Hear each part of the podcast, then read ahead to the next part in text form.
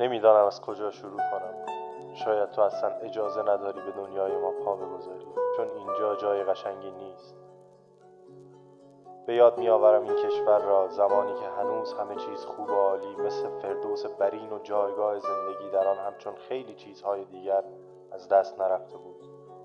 البته ناگفته نماند که در آن زمان طفلی بودیم نادان از بدبختی و فلاکت چیزی به گوشمان نخورده.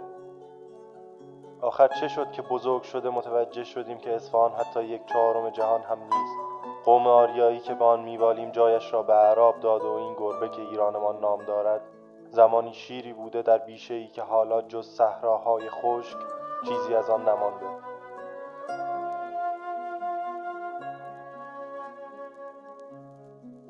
بزرگ شدیم و فهمیدیم هیتلر آدم بده داستان جهان است. بزرگ شدیم و فهمیدیم پدر همیشه قهرمان نمیماند.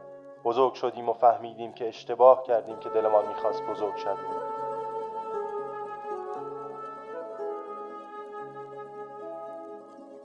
وطن در زمانی که ما نبودیم وطن بود.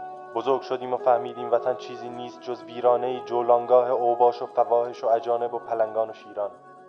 این را زمانی متوجه شدیم که در کتاب را باز کرده خواندیم. آیت الله روح الله خمینی به فرانسه تبعید شده در راه برگشت به کشورش است و آینده روشن را برایمان خواهد ساخت. کاش تمام مردم زش کشیده این روزها هم به فرانسه و آلمان و بریتانیای کبیر تبعید می شدند تا بالاخره یک روز برگردند و کشورشان را از دست این کلاهگردها نجات دهند.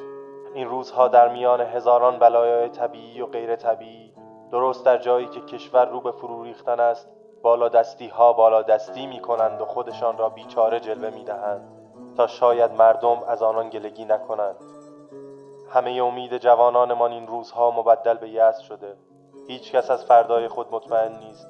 ایرانی که تا دیروز کشور چهار فصل مینامیدیش امروز به مهد انواع مرگ و میر شهره شده و هنوز هم کسانی در آن انتظار جمعه را می‌کشند. گویی شاید این جمعه بیاید تا دیگر لازم نباشد کسی خودش را به عنوان نماینده او جا زند و نان در خون مردم زده میل کند. دیگر در این وضع امید چیزی نیست جز خاطره ای دور دور دور. که سالها قبل ایران را رها کرده و در مصر مرد. زمانی که دولت ها نیاز به اصلاح داشتند همه انقلاب کرده و امروز که نیاز به اصلاح دارند عدهای خود را اصلاح طلب نامیده و از این اسامی نان می‌خورند. در این خراب شده چپ و راست چیزی جز تخم نیست. و بازی های سیاسی دلغک هایی ساخته که مردم را مسخره کردند و مردم از آنان جگ ساختند. همان بهتر که سخت شدی و در بحره تاریک پا به جهان نگذاشتی. ما هم از حد توان دوام خودمان دست به دهان متعجب گشته ساکت ماندیم.